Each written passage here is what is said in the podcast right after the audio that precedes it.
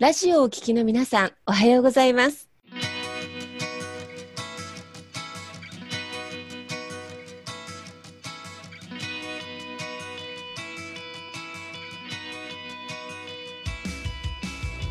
FM 那覇より毎週日曜日9時30分からお届けしております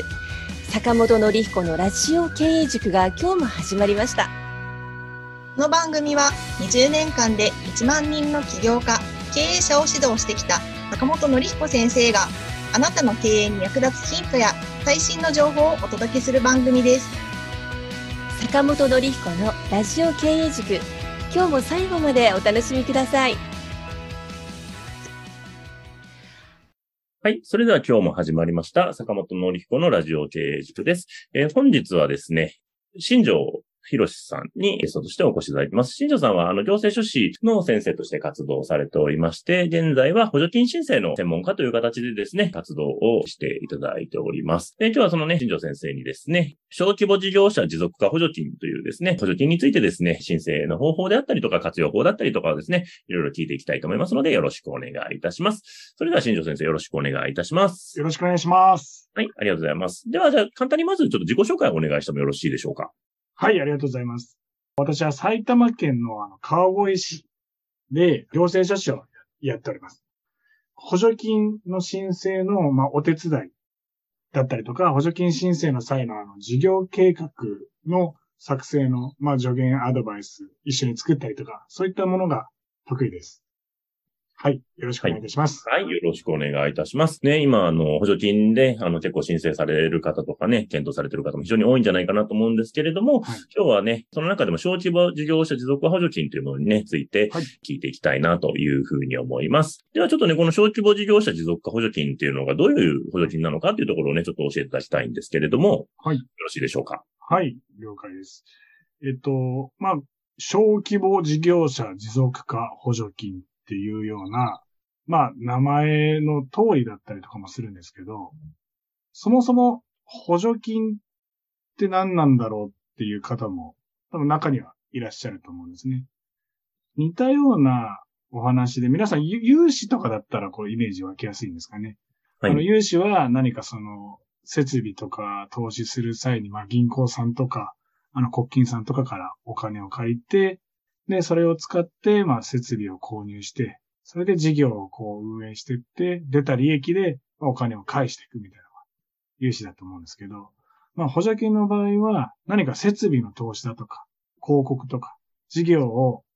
拡大していく、売上利益を上げていくにあたって、国からお金がこうゲットできて、で、まあそれをあのまあ原則返さなくてもいいっていうようなタイプの性質の、まああの資金調達方法の一つですね。それがまあ補助金でございます。ありがとうございます。そうですね。これは結構皆さん使える、小小規模の方は使えるというところなんですけれども、どはい事業規模としてはどれぐらいの方が使っていけるんでしょうか、で、その補助金っていうのが、まあ、さっきご説明した通りで、中でもこの小規模事業者持続化補助金っていうのは、もう小規模事業者が使えますよってところで、で今、あのー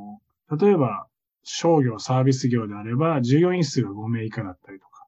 で宿泊業、娯楽業だったら20名以下、製造業その他20名以下っていうような事業者さんが使える補助金って感じですね。これは、あれですかね。えっ、と、会社じゃなくても個人事業主の方も使えるという形ですかね。あ、おっしゃる通りです。個人事業主であっても法人であっても。で、注意点としては、一般社団法人だったりとか、あとはね、歯医者さんとか使えないですね。あ、そうなんですね。そうです。そうですそれ以外であれば、えっと、まあ、あとは NPO 法人とかもは使えないんですけど、はい。あのー基本的にその個人事業主で、あとはまあ、会社法人であれば使えますって感じですね。はい。そうですね。まあ、社員さんがじゃあ5名以下で、まあ、個人事業の方とか、まあ、法人でも社員5名以下とか、あと、まあ、製造業だと20名以下ぐらいであれば、あの、まあ、普通に使っていけるというような形で、じゃあ結構対象の方だいぶ広い感じですよね。広いと思います。はい。そうですよね。うんあと、まあ気になるのが、どういうね、ものが、あの、うん補助の対象になるのかっていうところなんですけれども、これはどういうところが補助の対象になるんでしょうか？ありがとうございます。これはですね、あの、この小規模事業者持続化補助金の募集のタイミングとかによっても違うんですけど、はいまあ、おおむね、例えばあの、設備投資とか、あとはその店舗の内装とか改装とか、あとはその広告費って感じですね。ざっといくと。あとまあシステム開発費とかもいけたりとかしますね。はい。はいはい。じゃあ、結構、あれですかね、お店とか店舗系のビジネスをやってらっしゃる方が一番使いやすい感じなんでしょうか？おっしゃる通りですね。あの、例えば、まあそれは今年に関してはっていう話なんですけど、今年に関しては、あの、何でしょう、その無形のサービスの方が、うん。そのオンラインでそのホームページ作りますよとか、プロモーション動画作りますよっていう費用にこう制限がかかってたりするので、うん。去年までなかったんですけど、今年に関しては店舗の方、店舗で商売やってる方の、まあ、設備、まあ飲食店であれば、あの、えっ、と、業務用冷蔵庫とか冷凍庫とか、まああの、あとはその店舗の方だとチラシとかですよね。チラシを近所に巻きたいとか、そういったようなことに使いやすいですね、店舗。はい、そうですね。はいはい。そうか、去年までは、あれなんですね、そのウェブ、ホームページ制作とかだけでも結構そうなんです丸く使えたみたいな感じだったんですねおっしゃる通りで。す。なので、あの、無形のサービスの方も僕のお客さんには結構いたんですけど、はいはい。今年はもうやっぱ店舗、そうですね、店舗のサービス、店舗系の方が多いですね。はいはいはい。そうですね。あとはまあその展示会とかの出店費用とかっていうとこですかね。そうですね、展示会の出店費用も、あの、はい、オンラインであってもオフラインであっても、あの、賄われてる感じです。結構、あれですね、東京ビッグサイトとかね、大きいところで、東京とか大阪とかでやってるような、そういう専門の業者さん向けの展示会とかっていうのに出る通りでする費用、はい、まさにイメージドンピシャリですね。そうですね。だからそういう、はいだ結構主にはやっぱりそれ反則に関わる費用が、まあ補助の対象にななるっていうところですかね。そうなんです。あの、趣旨がですね、はい要は小規模事業者の、まあ、地道な販路開拓のための、あの、サポートを国がしようっていうのが、まあ、あの、一言で言うと趣旨なんですね。なので、まあ、地道なその販路開拓、まあ、生産性向上、業務効率化とかのために必要な、あものが対象になるって感じですね。なんでまあそういう試作品の開発費とかも入ってるっていうのはそういうところなんですかね。そうですね。はい。はいおっしゃ。る通りです。ね。なので、まあ、販路をね、あの、開拓していきたいというね、まあ、えー店舗系のビジネスね、お仕事されてらっしゃる方は非常に、まあ、使いやすいというところですかね。そうですね。はい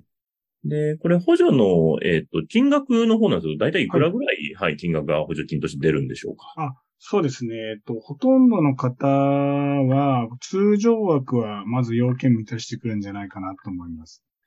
で、あの、補助上限額が、あの、50万円、補助率が3分の2とかいう数字、あの、もし皆さんも補助金興味持たれたら耳にするかと思うんですけど、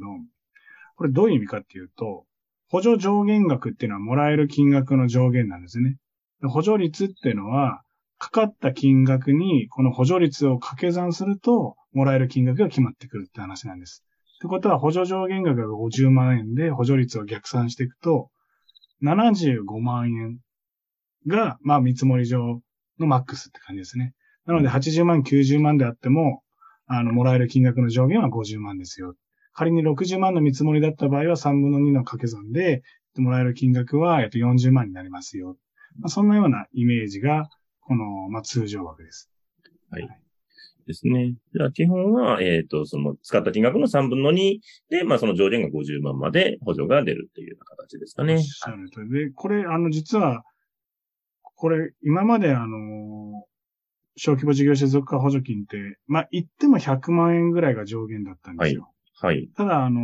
今回の募集に関しては、あの、賃上げ枠とか、あの、卒業枠とか、あとは創業枠とか出てきてですね、はい。あの、それぞれの累計の要件を満たすと、もらえる金額が200万まで上がるんですね。うんうん。でいくと、さっきの話を当てはめていくと、300万円以上の見積もりに対して200万円が戻ってくる補助金になるっていううん。感じなので、ここの金額だけ見たときに、今年はこう、めちゃめちゃチャンスというか、あの、はい美味しい補助金にはなってますって感じですね。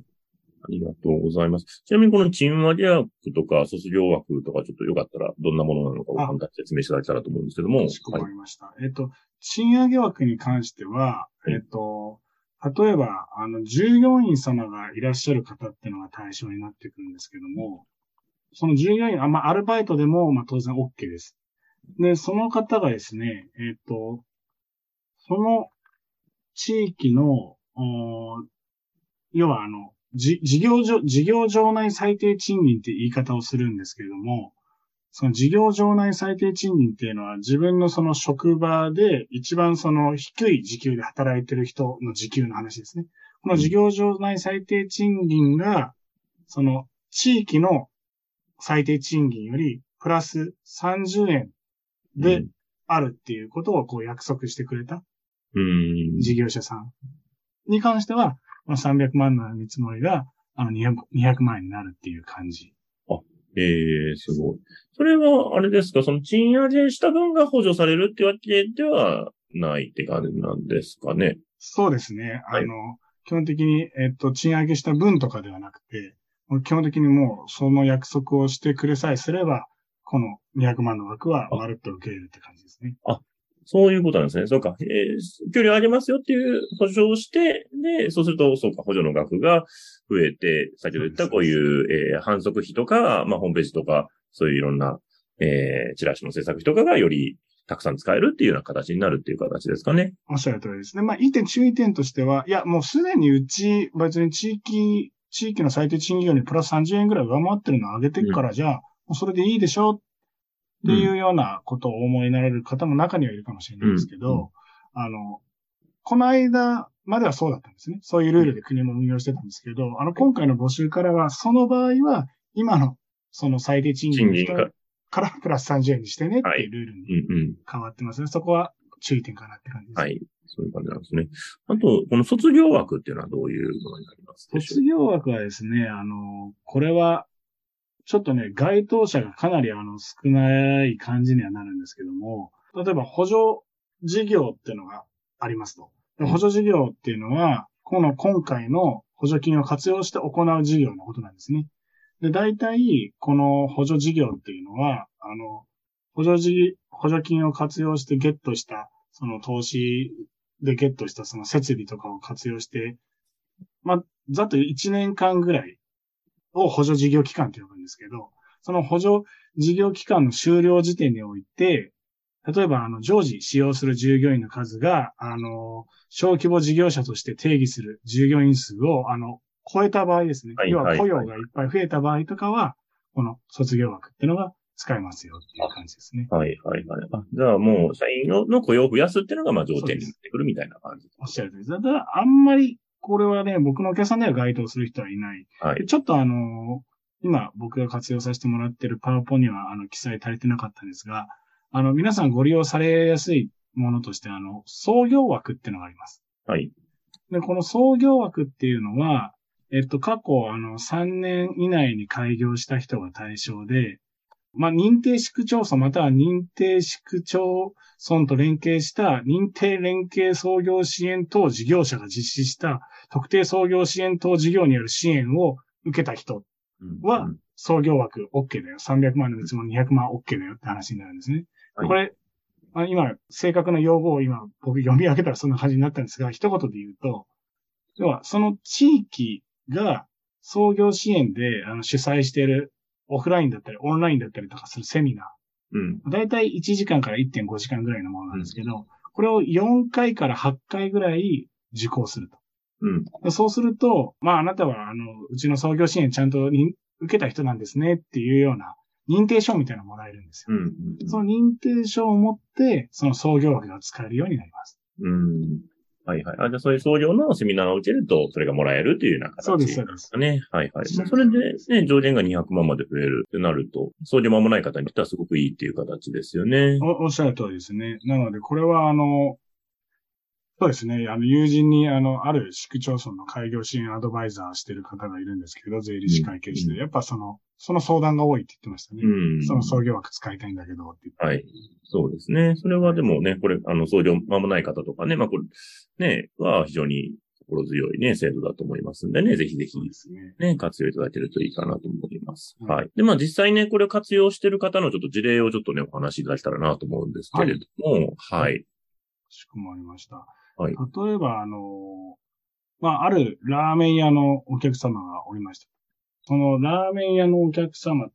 どうですかね？あの、皆さん、あの、ここ2、3年って売り上げ黙ってても上がってる感じだと思いますかね？それとも下がっちゃってると思いますかね？ね、下がってる人が多いのかなそうですよね。ですよね。あの、まあ、うんそれはあの、もろにやっぱりコロナの影響っていうのを受けてるからだと思うんですね。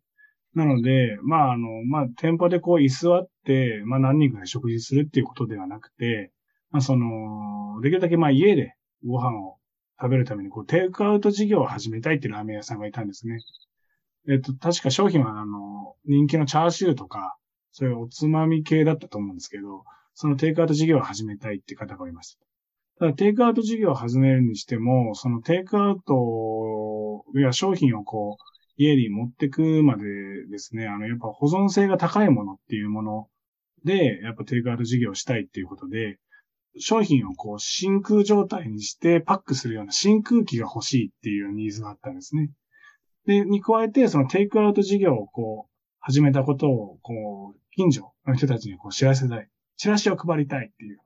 ご相談がありました。そこで、まあ、あの、小規模事業持続化補助金が使えますよってことで、まあ、一緒に事業計画書を作って、まあ申請して、まあ、そしたら、まあ、採択されてっていう感じになりましたね。はい。すると、はい、こんな感じなんですかね。そうですね。ははいい。費用が、まあ、大体トータルで150万円ぐらいかかりました。はい。で、さっきのあの、計算でいくと3分の2がこう戻ってきますので、あの100万円がキャッシュバックっていうような話になる。で、ちょっとね、キャッシュバックって表現してるのには理由があって、あの、たまに誤解される方いらっしゃるんですけど、補助金って、あの、最初にもらえるものじゃないんですね。うん、うん、じ自分の資金だったりとか銀行さんから借りた資金でその設備を投資して実際の業者さんに支払って、で設備をゲットして、でその設備をゲットこゲットしたりとかチラシを作ったことの証明っていうのを国にして、でその後キャッシュバックされるっていうようなイメージなので、まあこういうような表現になってます。はい。そうですね。なんで、まあ、あの、150万は先に業者さんとかに支払いして、で、それをちゃんと支払ったっていう証明をもらって、国からお金が自分の口座の方に、この場合だと100万円が戻ってくるっていう、まあ、そういう形っていうことですよね。おっしゃる通りですね。大体これどれぐらいの時間かかるもんなんでしょうか？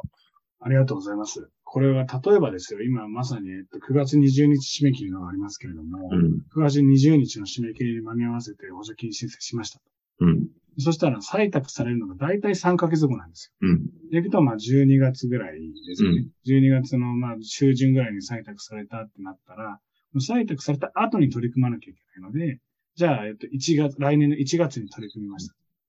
で、来年の1月に取り組んで、えっと、いろいろなチラシ作りました、設備導入しましたで、2月、国にちゃんと買ったんですよっていうのを報告をして、あ買ったんですねって連絡が来て、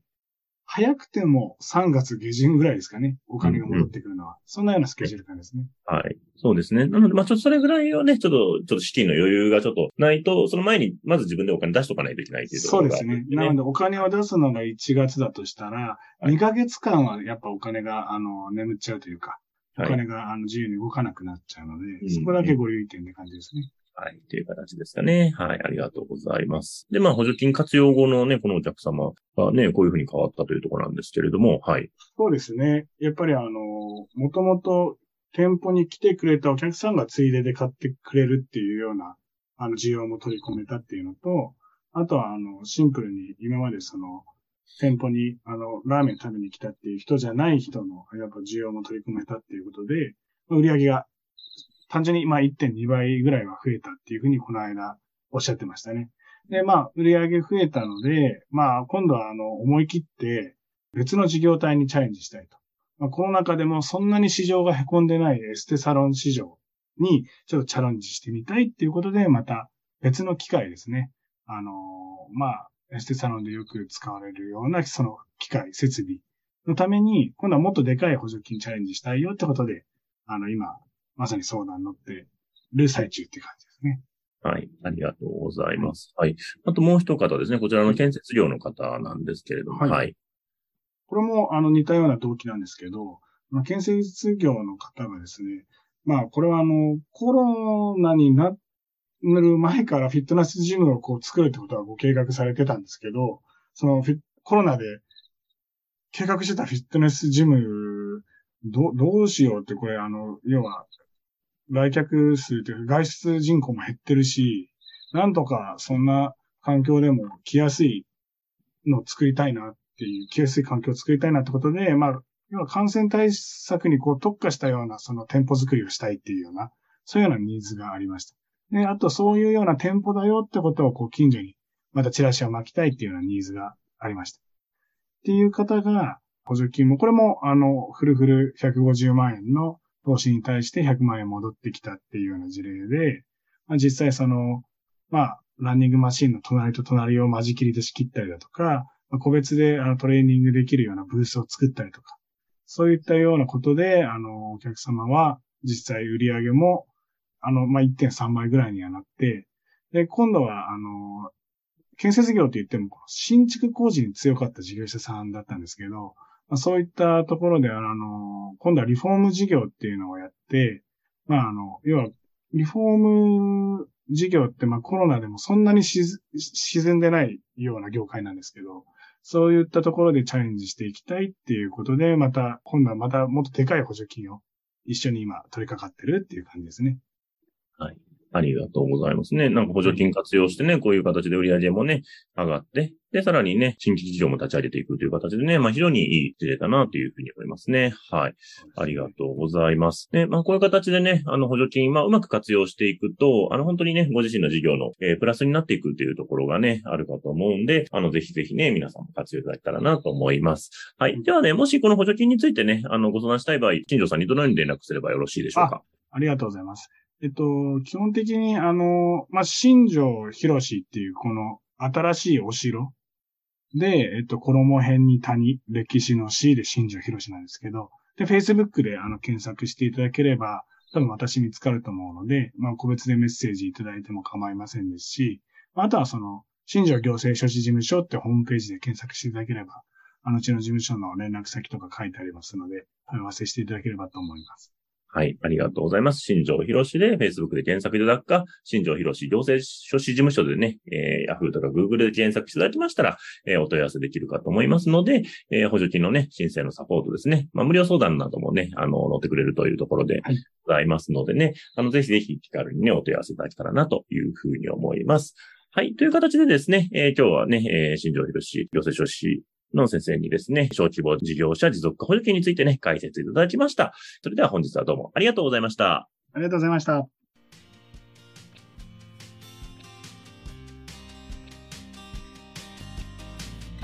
この番組では、企業や経営についてのご質問を募集しております。こんなことで悩んでいます。こんな場合はどうしたらいいの？などなどご質問がありましたら、ぜひ番組宛に送ってくださいね。はい、えー、質問の宛先は立志財団のホームページよりお問い合わせの欄からご質問ください。えその時には、ラジオ経営塾についてとお書きください。また、ツイッターでも質問を受け付けております。ハッシュタグ、ラジオ経営塾をつけて投稿してくださいね。この番組は沖縄の起業家や経営者のビジネスの成功に役立つ内容をご紹介しております。また来週日曜日9時30分よりラジオ経営塾でお会いしましょう。皆様楽しい日曜日をお過ごしください。